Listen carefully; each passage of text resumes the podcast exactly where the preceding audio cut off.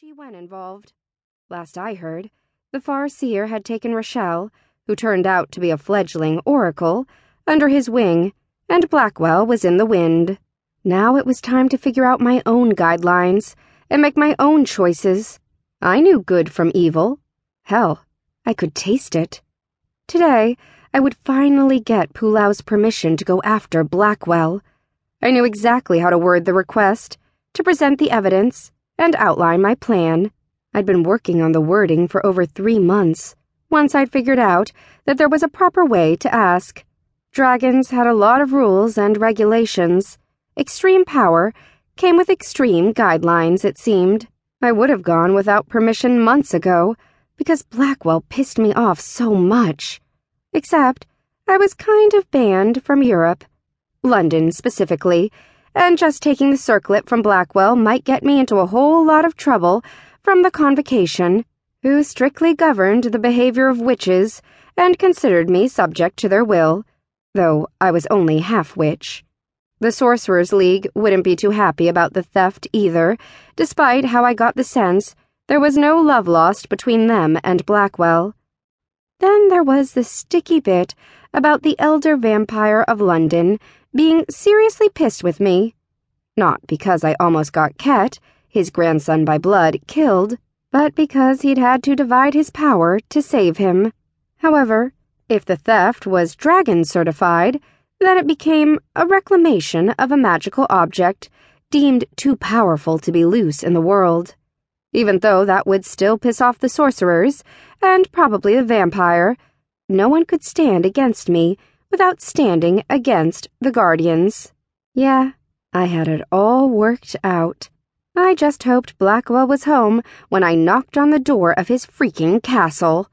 I wanted to see his face when I officially waltzed in and took the circlet from him. Hell, I wanted him to try to stop me. I was almost dozing by the time the portal behind me, the door that my father and the healer had exited through, opened in a wash of golden magic. I pivoted, standing in the buoyant power and facing the door just as Pulou, the treasure keeper, stepped through into the nexus. As I once again awkwardly curtsied, I noted that my necklace thrummed softly against my collarbone, and that my neck felt normal once again. There you are, alchemist, Pulou said, his deep voice booming through the quiet of the room. I've been waiting. I opened my mouth to be all bitchy about the fact that I had been waiting freaking eons for him, but then he threw back his head and laughed. Ah, dragons love to laugh. The portal closed behind Pulou. The treasure keeper was a dark haired bear of a man who appeared to be in his mid fifties, when in reality he was more than 500 years old.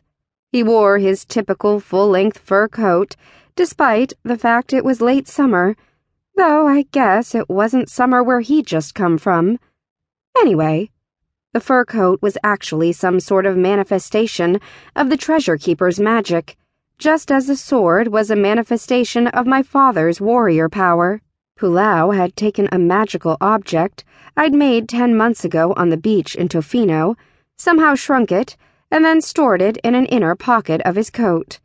The magic that accompanied this feat had scrambled my brain and left me with the impression that something extra dimensional had occurred when I dumbly watched and didn't even remotely comprehend. I was epically happy to never have to lay eyes on that object again, so I wasn't terribly desperate to wrap my head around the process.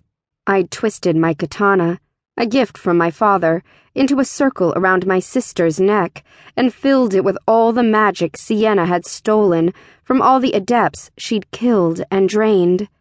Then I'd taken every last drop of her magic. Such a thing shouldn't have been possible. But I had done it, half dead and under great duress. It was a secret known only to the treasure keeper and me, an ability he thought too dangerous for anyone else to know of. And I agreed. I was already unique enough when it came to power and heritage. I didn't need to be feared or even hunted by the adept world. I just wanted to bake my cupcakes and steal Blackwell's circlet. Treasure keeper? I have a request.